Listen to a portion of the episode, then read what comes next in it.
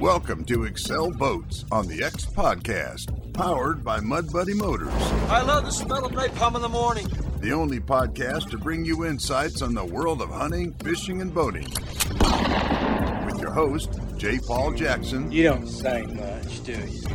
Now, load up and sight in. This is On the X. Welcome to the Excel Boats on the X Podcast, powered by Mud Buddy Motors. J. Paul Jackson here, your host this week with my co-host, good friend, director of marketing for Excel Boats and Mud Buddy Motors, Jeffrey Whitlock, coming to us from Salt Lake City, Utah. How's it going, brother? It's going well. I'm pretty excited to be back on the X today with you, J. Paul. Any chance to have my beautiful voice shown to the whole world is a win for me. So, you know, you're welcome to the rest of you out there. Hey man, you were looking good yesterday though on the Shallow Water Adventures. Looks like you and Keith finally got into the fish a little bit. All right, listen, I have a story. I have news on this. So Keith and I, for those of you who listen, we do our weekly live show. We've been trying to get out, do a little fishing on our pro hull with our HDR 5000 on it, because we can get into some really skinny waters. We do some good fishing out there, find some really great stuff. But I have noticed that I am like full-on kryptonite to fish this season. So between that and the weather, like we can only sneak out for short amounts of time before the next storm rolls in. So we rush out, we try and fish, we cast out, and it's just been nothing. And yesterday we broke the streak, and we caught some serious fish. It was really, really, it was like a change, you know, it was like refreshing is really what it was. Amen. Me and Jeremy, we hadn't been doing too good there either. The weather's totally screwed us up. I think that a lot of folks enjoyed catch and release Tuesday with the installation of the Millennium products. I know we got a lot of feedback, but I'm excited. We're headed to Mobile next week and going to get on the water, Mobile Bay. I can't even, I have a hard time expressing how jealous I am right in this moment, in particular, as the rain falls right out my window that you guys are going to be in Mobile Bay, man. I wish I was going to be there. You know, you gotta give me some kind of challenge. As I recall last year while I was there, it was Shark Week. And on the last day, you're like, hey, it's Shark Week. You got to catch a shark. And we did. That's so. Right. You did. I forgot about that. That was such a cool video. You guys pulled that shark right out of there. Like in 5 minutes, I was like, hey, I need a shark. Get me a shark right now. And you did. That's impressive. I forgot about that. I think that me and Jeremy need to have a shark catching contest. I'm pretty sure I'll beat him at that one. Oh, for sure. No, that would be good. I'm going to have to look into that. Put something down. When is Shark Week? I need to find out when actual Shark Week is. Oh, it's in July, but I'll be back for Shark Week too. You know, I try to go at least once in June, once in July, and once in August. Just, man, the fishing down there, particularly the later in the summer, it gets really hot, but the blackfish or the triple tail, as they call them locally, are so awesome to sight fish for and so much fun to catch. So great to eat. Okay, I'm going to hold right here. We're getting some wind noise. Are you outside, Dan? Dan. Your wind noise is real loud. Yes, totally. That is better. Totally. All right, we're fixing to bring you in, so just be patient. Yeah, man, I tell you, the blackfish are so good to eat, and the later in the summer it gets, the easier it is to sight fish for them. But we're going next week because snapper season opens, so we're actually going to spend the day out deep sea fishing as well. We're not just going to stay in the bay there by Gillyard Island, but I think one day going to go out with our buddy Jake Marcus and another friend of his, Eric Crocker, and take Dexter and Rod out and see if we can't catch some red snapper as well. Yes. So gonna be a lot of traveling. Next week I'm in Mobile. The week after that I think I'm up in Somerset, Kentucky. Just last week I was in St. Louis and had the honor and the privilege to spend a little bit of an afternoon with our guest today, and I'm really excited to introduce you to him too. He's a really good friend of mine, Jeffrey. Today we've got joining us from, actually, he's probably coming to us from Lake of the Ozarks today, his lake house. But we've got my good friend and outdoor legend in the upper Midwest, Mr. Dan Brothers. Dan, how you doing, buddy? Buddy, I couldn't be any better. It's a beautiful day up here in the Midwest coast. Had to put on a long sleeve shirt, believe it or not. A front went through and we got a north wind blowing. Wow. Well, it's still hot here, but it's not in the 90s like it was. But it's cool and rainy out there in West Jordan, Utah, Jeffrey. No, it is. Actually, it's a little bit warmer today. We're almost at 70 degrees today, so that's pretty nice. But it is a little rainy and cloudy out there. But what was it? It was like 40 degrees just a couple days ago. So, you know, amazing. We're like, you know, those little desk things. This is going to be a hard visual. Sorry, I might have to cut this out. You know, and there's like those four balls, and you swing one back and forth, and it hits the balls and goes. That's like our perpetual motion. Yeah. Yeah, perpetual motion. That's what it is. That's what our weather is like right now. We're just swinging back and forth. It's tough. Really tough. Can you relate to that, swinging back and forth in the wind? Yes. You know, all I really want is a little warm weather. I really just want to sit at the pool for like 10 GD minutes. That's all I really want in my life. Well, buddy, I got news for you. I just looked. It looks like the 10th, 11th, and 12th of July. I'm going back to ICAST and fixing to talk to Glenn about it. But my goal is to have you go to Orlando where you can spend a little bit of time in the Florida sun. All right. Do you remember when they finally let me out of the office and we went to Louisville Catfish Conference? Yeah, sure. We went to Catfish Conference. You know, that town has never recovered from when I was there. So, you know, watch out, Florida. That's all I have to say. If they let me out of here again. I vaguely remember that evening, but we had a blast while we were there. And Dan, I got to hook you and Jeffrey up to he loves to fish. We need to come visit you there on the Midwest coast. So are you at the lake right now? I'm at the lake right now. I just got done cleaning crappie. I had a ham and cheese sandwich and put my feet up once I figured out how to talk to you guys. Oh, that sounds like the best day ever. I could definitely go for A, crappie, and B, a ham sandwich right about now. Amen. Amen. So for all you guys out there listening, you know, we try to have different people from the outdoor world visit with us as often as possible. I got to give you, Jeffrey, and all of our listeners a little bit of background on Dan. Now, Dan's son, Steve Brothers, actually is one of my very best friends in the world. We met over 30 years ago on the campus of the University of Missouri. He's a Mizzou grad just like I am. And it was in the spring, I don't know, maybe 1988. 87, somewhere around in there. And I was walking across campus going to class in camouflage because I'd been out turkey hunting that morning. And I'd actually killed a turkey, and I didn't realize when I threw it over my shoulder carrying it out, I'd headshot it.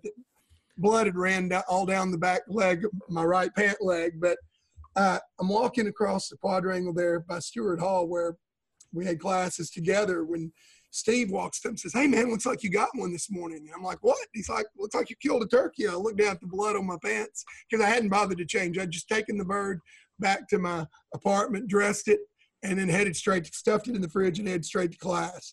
And so that was the first time we'd met, and we got to talking about turkey hunting, and we actually went back hunting together the next morning. I took him out to the same public place where I'd killed that bird since I couldn't kill another one the next morning. And we became best friends and still talk regularly, hunt together whenever we can to this day. But a little while after that, Steve, he'd always told me about his father, who was also one of his best friends, his mentor, and his idol. And I got to meet Dan, and I think Dan and I are probably just as good of friends just about as me and Steve. We've had a friendship that's lasted too, but Dan truly is a legend in the outdoor world. Started out with LaSalle Group Advertising, companies like Winchester, Mossy Oak, some of the great old Mossy Oak ads that I've still got some old issues of Field & Stream and Outdoor Life from the 80s were done by Dan and his creative people.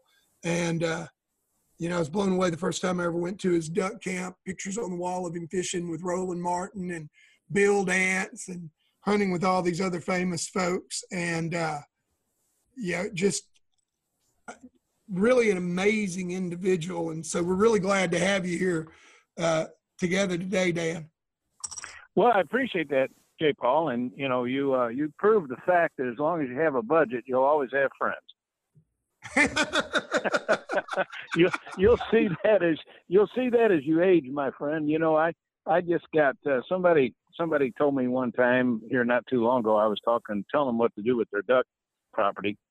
And they said, well, you know, everybody's a duck expert. And I said, well, how many people do you know that can tell you they seriously been chasing them for 65 years? And because when I was 10 years old, I shot my first duck on Lake Wapakollo in a big old wooden blind that was bigger than the first house that I had. So I've been doing this a long time. And you're right, I was blessed in the industry. I got to hunt from coast to coast and in many different countries. I got to see this evolution that's going on to get us to where we are now with our waterfowling. And it's been a pretty amazing career and a pretty amazing life. And if the good Lord took me tomorrow, about all I can say is thank you. Amen. That's pretty cool to be able to say that as well. Yeah, we've had some good times out there, buddy. And you know, I've been thinking about you guys. I don't know why this crossed my mind, thinking about your boats and motors.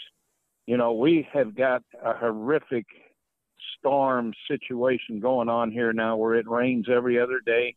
We've had so many tornadoes and a lot of damage, but the big issue is the rivers are up and out of their banks. Our lakes are up at maximum flood stage. I just saw a photo. I don't know if you're familiar with Truman Lake, but it is so high right now they can't get underneath some of the bridges. There's a bridge called a mile-long bridge, and there's a picture of a guy standing in his bass boat, and he can barely duck under that bridge. You can't get under it with a pontoon boat. We've got so much water. We got so much water in places there has never been water before, and I wish the rescue people up here would take a look at Excel Boats and your Mud Buddy Motors and really look and see. They need something like that. They're all tuned in to deep water rescue, but they don't have any way to get back into some of these places with some of the disasters that are happening right now. You know, you're not going to believe this. And Jeffrey, I promise you this is true. This wasn't cued or anything like this. I actually got a call this morning from a guy wanting to inquire about who he needed to talk to with the company to get a shallow water XLF4 and a Mud Buddy. They had done a search and rescue deal somewhere down in Louisiana, and they'd actually borrowed one of our boats because all they had were these. Most of the rescue squad boats had twin outboards, you know, and they couldn't get anywhere. And then, you know, Craig Swan or Jeffrey, who follows catch and release and shallow water regularly. Yeah. You know, Craig's cat fisherman, does a lot of hand grabbing down in Mississippi out of a Bay Pro 203. Mm-hmm. They used his Bay Pro 203 over the weekend for a body recovery. Wow. And there's a group down there that yesterday he called me about, hey, what about an Excel boat for search and rescue, both a open floor plan like the Bay Pro and maybe a F4 model. Uh-huh. So Dan, it's really coincidental that you bring that up because it's a fact. I've had two calls in the last 48 hours just on that subject matter. Yeah. Well, I hope they wake up, J. Paul. You know, the Mississippi River, you talk to the old timers up here and they'll tell you that the river floods every year up in Iowa and Missouri, Illinois. And the difference is 100 years ago, it would flood 10 miles wide and an inch deep. Now it floods about a mile wide and 10 foot deep. But water gets up into places because of the levee systems. There's always breaches in the levee. There's always water that builds. You get all this rain. The problem is you get the rain behind the levee and it can't drain back into the river. So it creates a flood on each side of a levee, and the levee does no good whatsoever. And there's just no way to get around. Nobody up here, because we don't have water to hunt like you all do in the South or even to fish. We have very little shallow water, stumpy, backwater, swampy type stuff. And, you know, the first mud motor I ever saw was out of Cheyenne Bottoms, and I was just overwhelmed by it. But and that was years and years ago. But I'm telling you what, it needs to catch on up here among these people that need to get around when this water gets the way it gets. And it's getting to be where you can almost set your clock by it. 3 out of 10 years, we're going to have a major flood catastrophe of some sort. It may not be as bad as this one, but it's going to be bad. And all these people in that business better be thinking about how you're going to get around. Yeah, I agree. Yeah. We really try and work with those who do work in search and rescue as much as we can. We have a really great prop exchange program that we do with anybody that is helping with search and rescue. We've got some crazy stories of people in their search and rescue and the things that they've hit and how well these boats have survived. I mean, these motors and their props are unreal. In fact, I was talking with a guy who, in fact, I have the prop in my office now because he sent it back to us, and he was motoring along doing some rescue and he hit a propane tank with the prop, and it popped, it exploded, and I mean it threw that boat. But is that one of the Cajun Navy guys? I don't think he's part of them in particular, but we also have worked with them quite a bit. Yeah. But man, all year it seems like we've just had these flood problems, and these boats really are outstanding. There isn't anything better that you can use than one of these tank-like F4s. Well, up here where we recreate so heavy, you know, Jimmy Carter built all these reservoirs for us. We got Table Rock and Bull Shoals and Truman and Lake of the Ozarks and on and on and on. And even law enforcement, you know, they need some kind of a water vehicle that'll get them around in all conditions. And, you know, I think it's kind of funny. I saw people try airboats and those things just didn't make it. They came and went so fast it was ridiculous because you can't control them. And not only that, they're so loud, they scare everybody away for 2 miles. But yeah. You know, a shallow water rig in a situation for law enforcement emergency makes an awful lot of sense. Absolutely. Yeah, it does. We're going to continue to explore that because we are seeing these, you know, we've had a 100-year flood every year for the last 8 years here in West Tennessee, it seems like. And, you know, people that are regulars listening to the On DX podcast, Dan, we talk about this pretty much on every episode because it doesn't matter where you're at. I mean, in Salt Lake City there, you know, the Great Salt Lake has been in this huge drought. And now all of a sudden, you know, there's a ton of water out there, which they welcome it. For us, yeah, we haven't had the drought problems. We've had too much water. And this year it's even greater. I made the observation a couple of weeks ago on the show that in the last 8 years, we have had 3 of the all-time highest floods ever recorded on the Mississippi River at Caruthersville, Missouri, which is the gauge we go by in this area. The all-time biggest was in May of 2011. In January of 2016, we had number 3. And then in February of 2019, just this year, we had number 4. And even more remarkable, I was looking at my weather app earlier today. We are still above flood stage. We have been since last October, almost nonstop, and the Mississippi's back on the rise here, anticipated to crest June the 7th, if nothing else occurs, because they only take in the forecast into account what's happened in the last 48 and expected in the next 48. Well, and that's what nobody really knows because they're expecting rain almost every other day for the entire forecast period. Upriver as well as way out in Montana. You know, the Missouri River flows in to the Mississippi just north of St. Louis. It's all over and out of its banks at 93 level almost, and they're still getting snow in Montana. So all that's yet to come to join the Mississippi before it gets down to you all. And I saw a statistic this morning, only 50% of the corn crop is planted in this country. So that's pretty scary this time of the year. Here it is, 1st of June, and 50% of the corn crop. Plus, I don't know how much corn will not be planted. The duck clubs in St. Charles County, and J. Paul, you know how many of them they are. You visited a lot of them. There's more duck clubs per square. There's more duck clubs per square acre in St. Charles County than anywhere else in the United States, private duck clubs. They're saying they're going to be underwater until at least the middle of July. So there'll be no crops this year. You know, that's probably good news to the boys in the Flyway Federation down there in Louisiana. Missouri won't have any corn, so they ought to be so covered up with mallards they can kill them with tennis rackets. Yeah, and you ought to be buying buckwheat futures.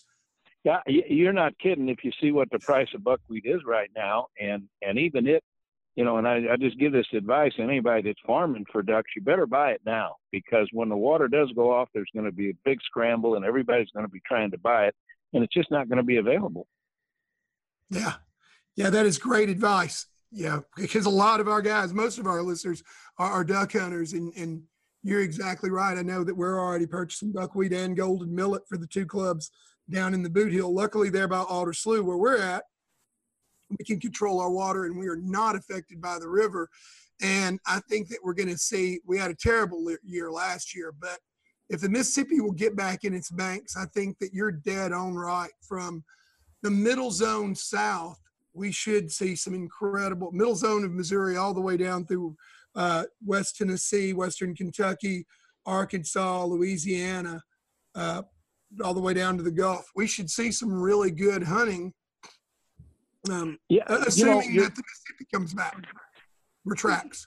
You're right, weather permitting, and the ducks move like they're supposed to move because, you know, people think of ducks moving north and south only, but they'll move east and west too. I've been studying the band recovery numbers, and it's pretty amazing how far west it has shifted. You know, Oklahoma's killing more ducks than they ever did, the panhandle of Texas. So depending upon the conditions, those ducks know, and they will move east and west. Now, the other thing, you know, the famous area up there on the Chariton River bottoms around Grand Pass, I know you're familiar with it, J. Paul, up where Habitat Flats is. They're all underwater now, and they weren't underwater before, but the Missouri River has backed up the Chariton and the Grand. So that whole part of central Missouri, which has become the Golden Triangle, they call it, is going to suffer this year as far as having duck feed. What about Eagle Bluffs? What's it look like outside Eagle Columbia? Bluffs they're flat underwater. They're absolutely flooded right now. Wow. There's no hope, and until that river goes down, they can't even begin to think about doing anything. So I'm telling you, it's bleak. And you know, if the water were to come off quick enough, if you get that water off of there in the next 2 weeks, the one thing the river does is it brings in a lot of natural seeds, real great waterfowl food that will come up on its own. But if that water stays on there too long, we're not going to have any natural feed. So that's what'll be a real disaster for waterfowl. And I don't know what it'll mean just for duck hunters, but what's it going to mean for the ducks going south? And then when they come back north at the stopover places where they feed, it's just not going to be there. Yeah, I agree. That's a pretty interesting observation. So I've got a question for you. You just brought up Oklahoma and the Central Flyway. What do you think has contributed to the migration? I know that there are a lot of people who firmly believe, and I think it's even been documented now, that the Mississippi Flyway has lost a percentage of its migration to the Central Flyway. What do you think has precipitated that, Dan? Well, I think there's an evolution going on, J. Paul. I think it started some time back. And there's one word that I use. I'm convinced of it, and I'll tell you my reasoning behind it. But the word I use is pressure. And it's like a friend of mine said, he's a little fat boy, and he said, if every time you went to the refrigerator and opened the door, a fist came out and slapped you in the face and killed your sister, you'd get pretty skinny. And these ducks, they're evolving. And, you know, when I went to Canada, J. Paul, in the 60s, there was only water to hunt. There wasn't near as much agriculture. And we hunted them, sure. I mean, for a week after they were flying, the season came in, and they were just so dumb it was ridiculous. And that's why everybody went to Canada. Well, along comes agriculture, moved way up north up there with the price of grain. They drained all the swamp ground that they could possibly drain. And now you hunt dry. You don't hunt water in Canada. And we have layout boats, layout blinds. We have $150 acrylic calls. We have spin and wing decoys, on and on and on. We have 3.5-inch guns. I mean, it's endless. And those poor ducks get pounded so hard from the minute they can fly to the minute that they get to southern Missouri. That the pressure has caused them to change. It's made them more nocturnal. Our duck clubs, I've been hunting the duck club in St. Charles County since 1975. And it used to be, you'd laugh, the big joke was the ducks wore Rolexes. And right at shooting time, they'd come flying in and almost knock your hat off when you're walking back down the levee. Now they don't come till, if shooting hours are out at 4:40, they're not coming till 5:30. And they feed at night, and they will not fly over a cornfield during the day unless you got a 30-mile-an-hour northwest wind or it's spitting sleet or snow or something. That's different. But on the normal day, when a guy used to be able to go out and shoot him a few ducks and go to work, that just hasn't happened now in several years in all that St. Charles County flooded corn. So we're evolving these ducks. And it's caused me to come up with another quote that I use on my radio show a lot. Hunting is better where the people ain't. You get out in Oklahoma, you get out in Kansas, and you find a spot where the duck's been in there for 4 or 5 or 6 days and nobody bothering them, well, you can have yourself a pretty successful hunt. But if you get down around these WMAs in Arkansas and you start hunting them ducks that are pounded every day and day and day, and they just have trouble finding a place to go loaf, they're awful difficult to hunt. So something's going to have to be done. I don't know what it is. I'm not going to forecast any changes in seasons or limits or dates or lengths or anything. I'll leave that to the feds. But these ducks are evolving. They're almost, I'm almost equating them, J. Paul, to coyotes. Yeah, you talk about nocturnal and hard to kill, educated. Yep, that's a very good analogy. I was going to say that. That's a really great analogy. I'm telling you, he's smarter than he looks, Jeffrey. But you know, it's just scary. It's difficult now. It's become the sport of kings around us, unless you want to spend thousands of dollars. You know, when I was a kid in southeast Missouri, I lived in Poplar Bluff for some time, not too far from your stomping grounds. And we'd get some rain in the fall, and the ditches would run over the little river drainage district there, and you could find your field with some ducks sitting in it, and you can go out and hunt them. And nobody cared. Nobody asked you. Everybody had a John boat with a 9.9 that they'd bolt on, and they'd go down the ditch. Anymore, you can't go jumping fences and hunting, and the ducks just don't do that anymore. They refuge up. You know, when I first started hunting, there was a few federal refuges around. Now we got state refuges, and not only do we have state refuges, but like Eagle Bluffs has been leaving more and more corn for the ducks in the refuge. So we're causing that bird to be a different critter than we all started hunting several years back. I think that is absolutely true. I think we noticed that a lot here in Utah as well. Just right down to the fact that the weather patterns seem to have changed over the last decade. Our public land tends to shrink. So like, unless you are really able to get out somewhere far, somewhere really isolated, you're going to be hunting the same places. A lot of other people, you're always elbowing for room. And I think you're absolutely right. These ducks get pounded day in, day out. And our season here is so long that a casual hunt is no longer a thing to run out real quick. Now you got to have a plan. Jeff, you're so right. And you mentioned weather patterns, and that's something I keep copious records. And, you know, we've had seasons where we were froze up in Thanksgiving and our duck season was over. And, you know, another thing people are doing now, everybody's got bubblers and ice eaters and everything else to keep water open and keep the ducks huddled up here. They didn't have that back in those days. But what I've noticed by just looking at my records, the seasons have shifted.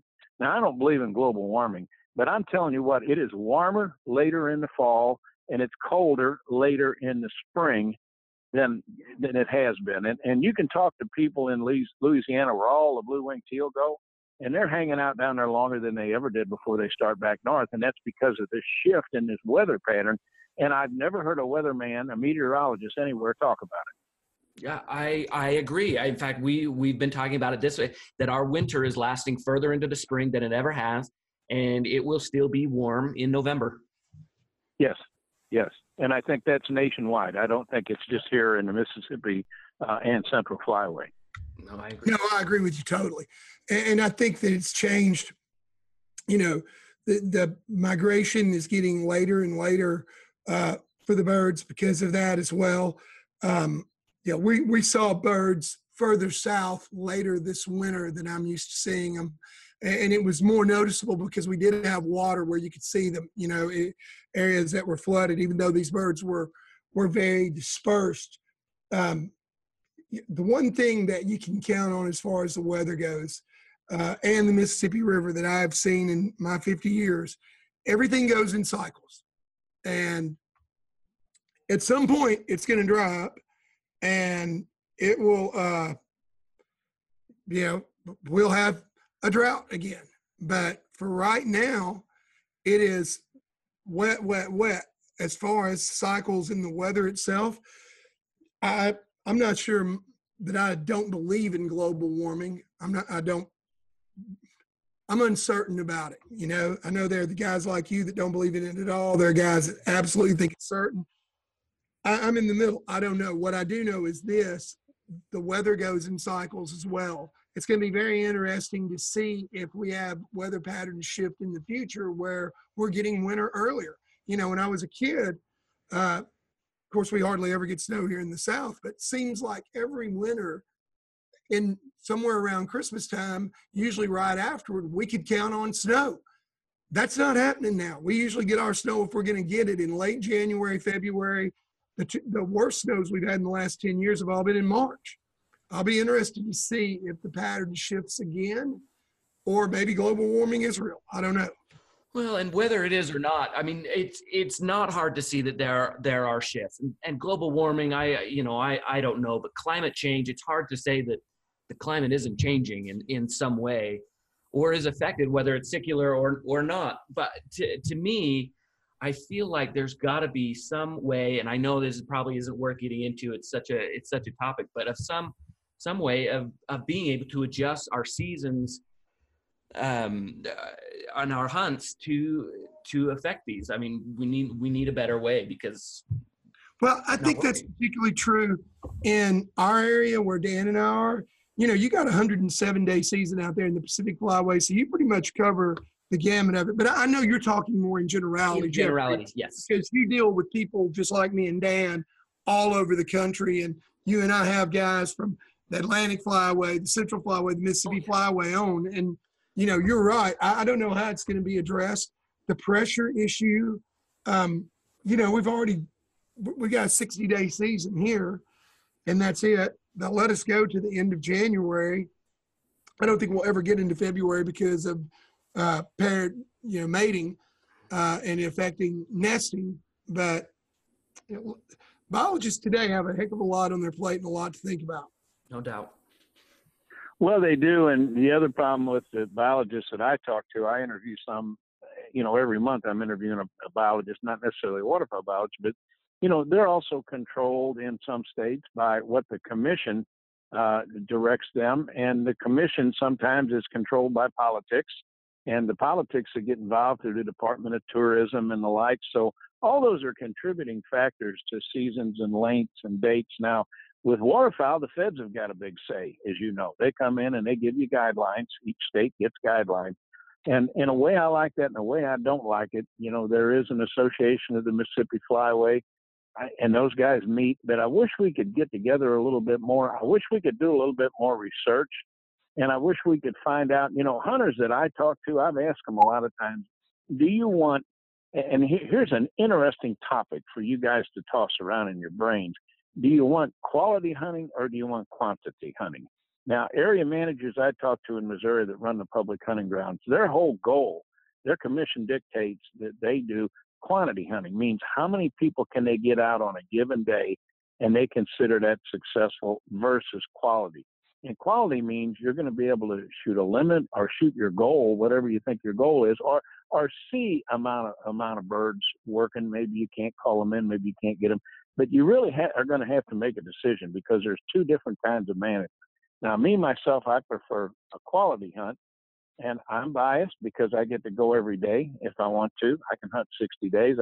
I'm mobile. I can go out to Salt Lake and I can hunt, you know, another 60 days if I'd like. But I would rather have a quality hunt than to be able to just go every day.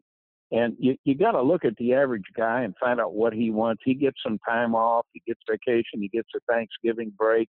And what kind of hunting is he looking for? Well, I can guarantee you in the state of Missouri, they will offer him opportunities, that they won't guarantee him any kind of quality hunting.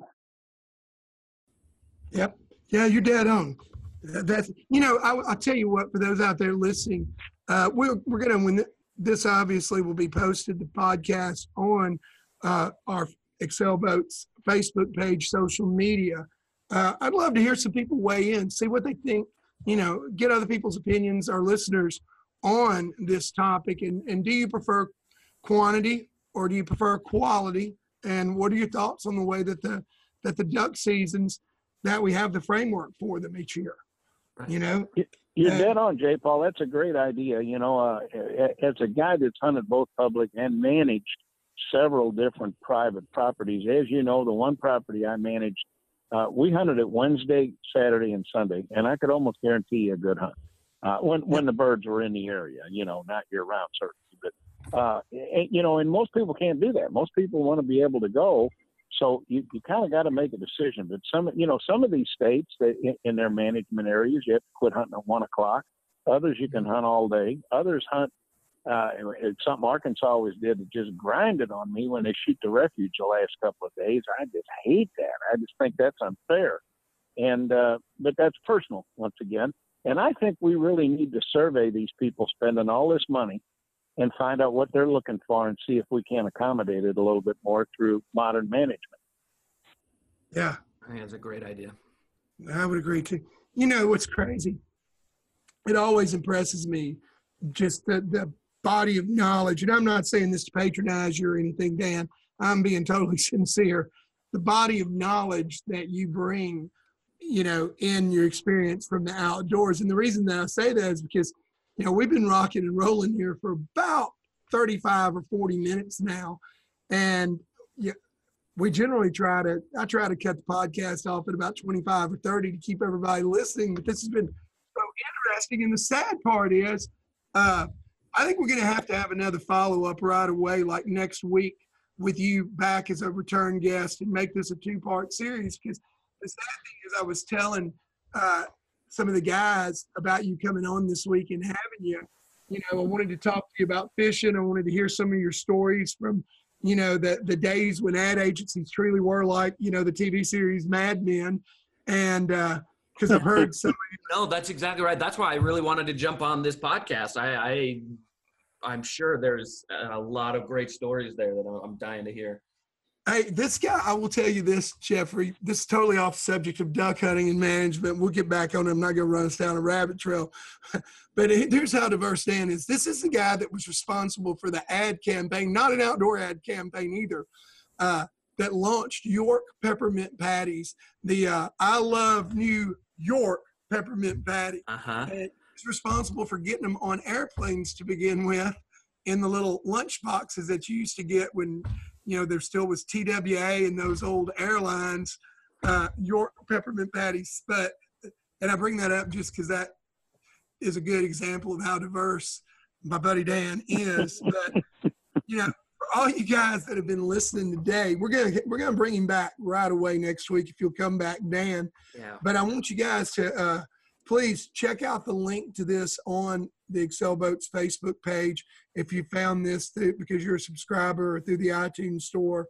And I really, Jeffrey and I and Dan, we'd really like to hear your thoughts. Absolutely. So take a look down below wherever you are, wherever you downloaded this podcast, look down below. There'll be a link to a survey. Just a few questions. We'd love for you to fill that out. And help us out. Join this discussion. Even put, if you're on Facebook with this podcast, drop us a line. We definitely want to hear your thoughts on this idea. I definitely think it's worth talking more about. Even right down to all of that pressure, the climate pressure and overhunting, all of those ideas. We'd love to hear all of your feedback. Let's start a conversation on this. And I love the idea of continuing on next week. Yeah, and man, I'm impressed. I'm gonna start calling you Techno Man. You need a big old T on. Jeffrey, you're gonna put a survey on this? I'm gonna put a survey on. Well, man, it's great having you with us today. Next time, I also want to hear your thoughts on Asian carp and what they're doing to fishing too. I don't know how much they're affecting, or if they are at all. You know, areas like Truman and Lake of the Ozarks that you fish. I don't think that they are yet, but I know you also fish up. J. Paul, I'll give you the quick answer. An ounce and number sixes. I know what you mean right there, baby. Highly illegal, but not immoral. Amen. Shotgun can do a whole lot to an Asian carp. That's a good point right there. Well, man, we got to wrap this up here. We've ran way over on your time, Dan. I'm sorry, but I know you've got a busy schedule of hunting and fishing and stuff, but or fishing this time of year. But let's plan on doing this again next Thursday, same time, same place. If you're available, would you come back with us? Well, absolutely. And in the meantime, if anybody is within listening range of KTRS, the Big 550 in St. Louis on Sunday nights from 7 to 9, we broadcast live and talk about hunting and fishing and the sundry items. And I love to have people listen in. Well, what's the name of that show? Let's give it a good plug while we're doing it. It's the Outdoors Dan Show. The Outdoors Dan Show. Yes, sir. And there's two Dans. I have a co-host who is in Iowa and broadcast out of Iowa. And, of course, I'm in St. Louis and represent Missouri and that market. And, you know, one of our taglines is we ain't the experts. We just do it a lot. The Big Five, man, it's been years since I've listened to the Big 550. That brings back memories in and of itself, buddy. Well, man, thank you so much for joining us today. Really appreciate it, guys. Dan Brothers, if you are within listening area of St. Louis from 7 to 9 p.m. on Sunday nights, the Outdoor Dan Show. I can't wait to have you back on with us again. Jeffrey, before we go, you got anything, brother? I really don't. Everybody just get out there, and I say that I don't, and then I continue to talk. That's brilliant of me. Actually, I do want to say for all of you who are Mud Buddy Motors fans right now, June is what, tomorrow? And that officially kicks off the busy season. So if you are at all thinking of getting your motor, now is the time. I can't say it enough. I can't push it hard enough that all these guys, they wait right up until August and think, oh, I'm going to get my motor, and you're going to be backed up. So if you want a motor, now is the time. So don't forget that. That's my service announcement, my PSA to everybody out there. Don't wait. Don't procrastinate. Amen, buddy. Thank you. They're my parting shot for you, J. Paul, and you are included in that, J. Paul. Hey, Dan, I got one more question for you. I hear the wind noise, so I know we still got you. Yes, sir. Every guest that we have on that's a duck hunter, we have a standard ending question. Damn it, I forgot this earlier. I'm sorry, folks. I know I said I was going to stop, and I keep rambling on. Did that with Catch and Release Tuesday as well. But so the question is this, Dan. Me and you were hunting together. I'm kind of hungry. You got your back turned. I want to look in your blind bag and steal a snack. What am I going to find? Probably bologna and cheese. Good answer. Yes, that is the best one yet. Bologna and cheese. That's like an actual something. Bologna and cheese. Got to have mustard. Bologna and cheese on white bread. Sorry. You know, Jake, Paul, you know, I'll leave you with this about me. You know, a lot of people that have got a lot of different reasons why they selected higher education school to go to.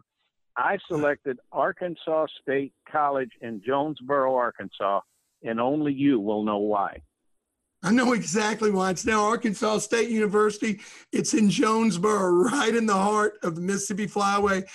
Everybody thinks of Stuttgart, Arkansas. Now, man, the Cache River, the Langill River, the Black River, Grubs, the Black River. Oh yeah, the Black River. Dave Donaldson, and then you got Shirey Bay, Rainy Break. Also, man, great public hunting, great private hunting. I know exactly what Jose State's. And before we go real quick, right now, I just talked to a friend of mine from Beach Grove who said you can flip a critter in the root wads on the Black River and catch some of the biggest Kentuckys you've ever seen in your life right now because the water's up in all them root wads.